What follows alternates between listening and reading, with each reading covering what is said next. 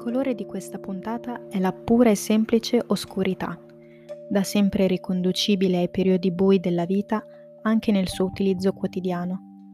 Oltre ad esprimere una determinata eleganza e finezza, è prima di tutto un colore che rimanda alla mente situazioni tristi, spiacevoli, deprimenti, tutto ciò che non giova al benessere di una persona.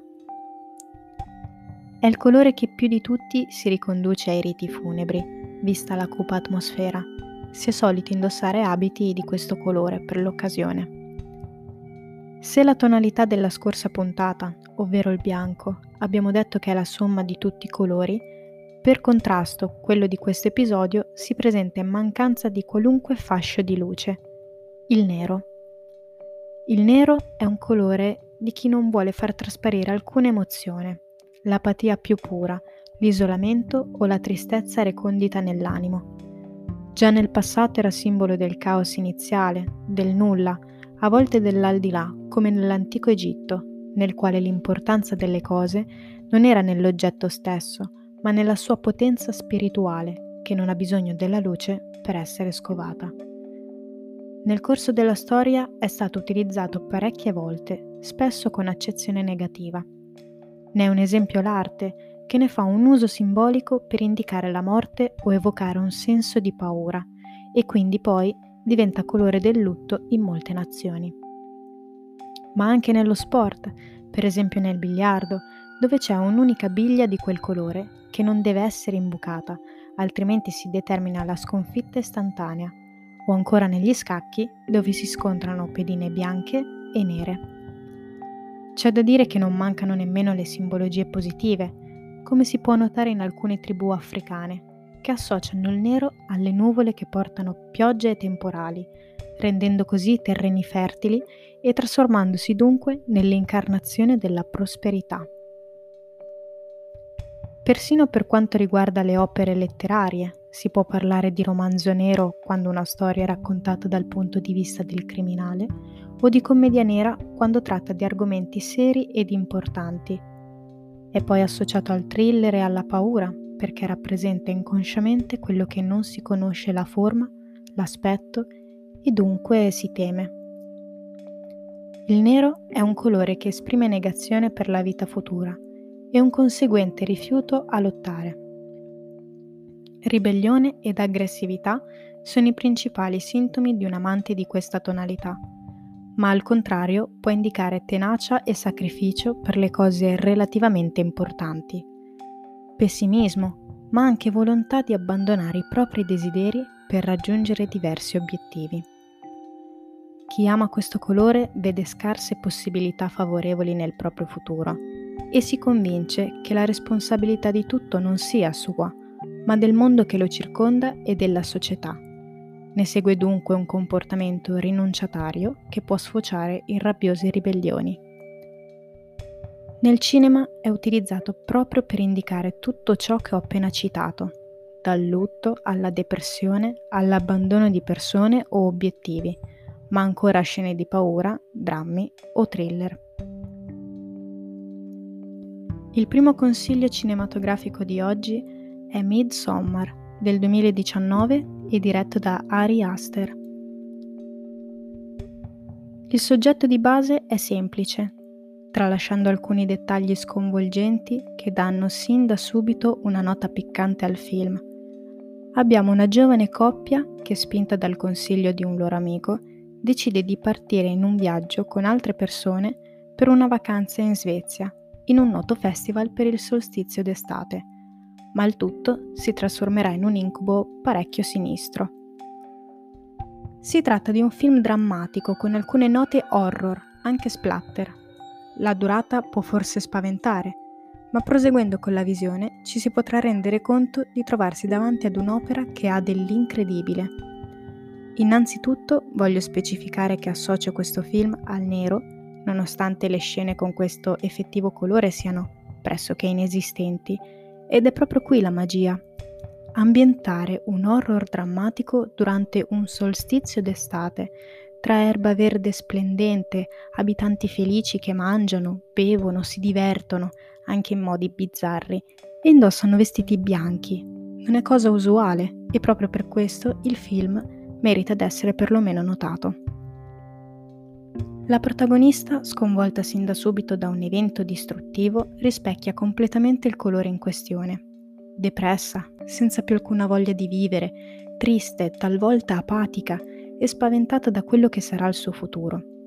Il suo si può considerare un viaggio formativo che va dal nero pece al bianco più puro, ma solo verso il finale, un finale sorprendente. Ci sono scene di questo film davvero strane, quasi demenziali, qualcosa che guardando pensi solo a quanto tutto questo sia assurdo, ma allo stesso tempo con così tanto senso da farti sorridere per quanto sia impossibile. È da vedere con una mentalità aperta. Uno dei protagonisti afferma questa cosa durante una scena, assistendo a qualcosa di assurdo, ma probabilmente riferendosi anche allo spettatore del film. Come caratteristica del regista ci sono diversi spoiler inseriti durante il corso della visione ed è qualcosa di particolarmente emozionante. Non a caso lo considero uno dei miei preferiti e uno dei migliori del genere. Il secondo consiglio cinematografico di oggi è Nightcrawler, lo sciacallo, del 2014 e diretto da Dan Gilroy. Nella trama abbiamo un giornalista indipendente come protagonista che, credendo di aver capito cosa piace alla gente, comincia a girare con una videocamera per filmare direttamente gli eventi tragici e disturbanti del quotidiano e rivenderli ad una stazione televisiva arrivando a rischiare la propria pelle pur di essere il primo ad assistervi e talvolta ad esserne lui il creatore. Ho deciso di associarlo al nero per l'atmosfera cupa di questo lungometraggio, a partire dal protagonista stesso. Magro, consumato dal desiderio irrefrenabile di primeggiare, pazzo ai limiti e poi oltre, disposto a sacrificare qualunque cosa pur di raggiungere i suoi obiettivi, pessimista, ribelle e aggressivo, e tutto senza rendersene conto, rimanendo volontariamente inconscio del problema che lo avvolge e addossando ogni colpa a chi lo circonda. Gli eventi stessi che accadono nel film sono tragici, in un'escalation sempre più emotivamente e visivamente forte. Persino la scelta di prendere in considerazione un aiutante vista la mole di lavoro che da solo si crea e poi l'effettiva assunzione di quest'altro personaggio si riveleranno un peso di cui presto vorrà liberarsi, per timore e per la sua etica del lavoro, che si può riassumere in chi fa da sé fa per tre sempre considerando il suo rifiuto totale verso il genere umano. È un film con un grande impatto emotivo, guardandolo ci si rende conto di quanto si voglia essere lontani anni luce da un comportamento del genere, ma allo stesso tempo non si può che restarne affascinati, anche per la forza recitativa del protagonista. Una fotografia ed una scenografia che richiamano al genere noir, con un'illuminazione ricca di chiaroscuri e i contrasti tra luci e ombre identificano il bene ed il male, dove il male primeggia per via del suo protagonista follemente illegale. L'ultimo consiglio cinematografico di oggi è Cinque giorni fuori del 2010 e diretto da Anna Boden e Ryan Fleck. Un film che non richiede troppa pressione psicologica anche se di psicologia e depressione tratta, ma in maniera leggera e sofisticata.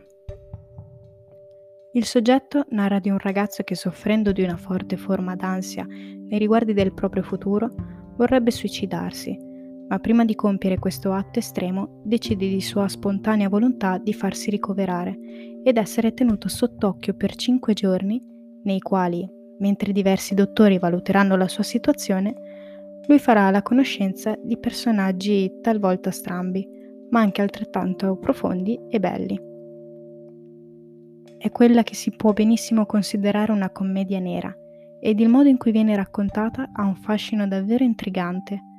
Non è per nulla pesante nonostante i temi trattati, ma non ne fa nemmeno qualcosa di ironico o banale.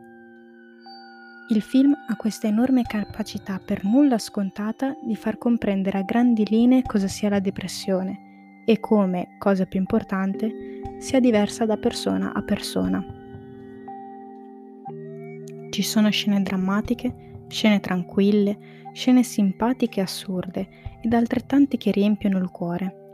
All'apparenza può sembrare un film inutile, una commedia adolescenziale tra le tante, ma assicuro che è proprio l'unico termine con cui non definirei questo film. È un buon film che evita i luoghi comuni riguardanti questi delicati temi. Un cast davvero ottimo alle prese con quello che all'apparenza è semplice, ma nasconde un'emotività sofisticata ed iconica la scena che vede i protagonisti performare sulle note di Under Pressure dei Queen con David Bowie. Una storia simpatica da vedere per trascorrere un pomeriggio o una serata tranquilli, quando si vuole riacquistare il sorriso amaro ed il piacere di essere semplicemente se stessi. E questo, gentili ascoltatori, è tutto quello che avevo da dire sul colore della negazione, il nero.